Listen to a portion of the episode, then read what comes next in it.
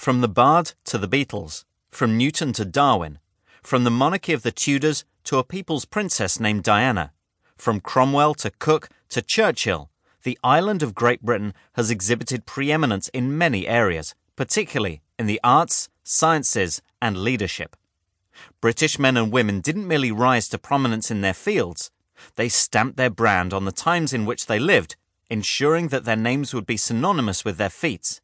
They have no imitators. Each person profiled in the British men and women who changed the course of history is unique.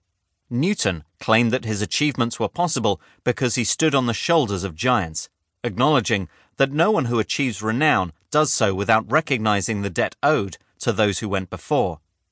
But what is remarkable about these people is the solitary route they travelled on their way to renown.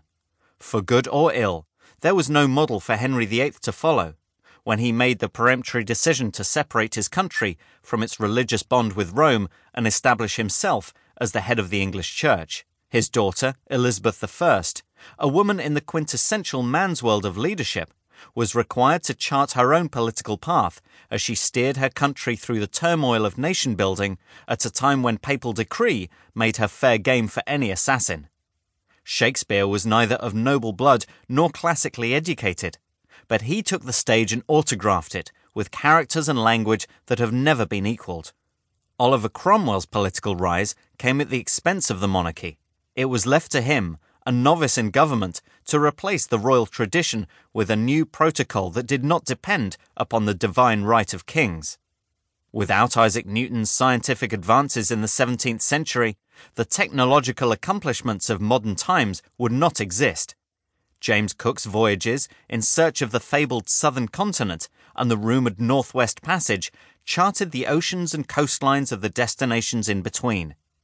Charles Darwin's discovery that human creatures did not begin life looking as we do now has recalibrated our understanding of science and scripture. When the nation of Great Britain stood alone against the rampaging military might of Nazi Germany, the inspiring words of one man, Winston Churchill, gave the British the courage to fight. The post war world into which John Lennon was born was transformed by his talent and personality into a society where popular culture would achieve a global influence it had never known before. Princess Diana never became the wife of the reigning king, but in her years as the people's princess, she cast her spell over her subjects, ensuring that the British monarchy would be changed forever. Join me in learning about these great men. It's by studying their lives that we gain a sense not only of who they were, but of what we have become as a country because of their influence. If any of these men were to be taken out of history's record, the ensuing gap would be enormous. As we study the past, we can look back on their achievements and be glad that we journey upon the roads that they paved history to travel.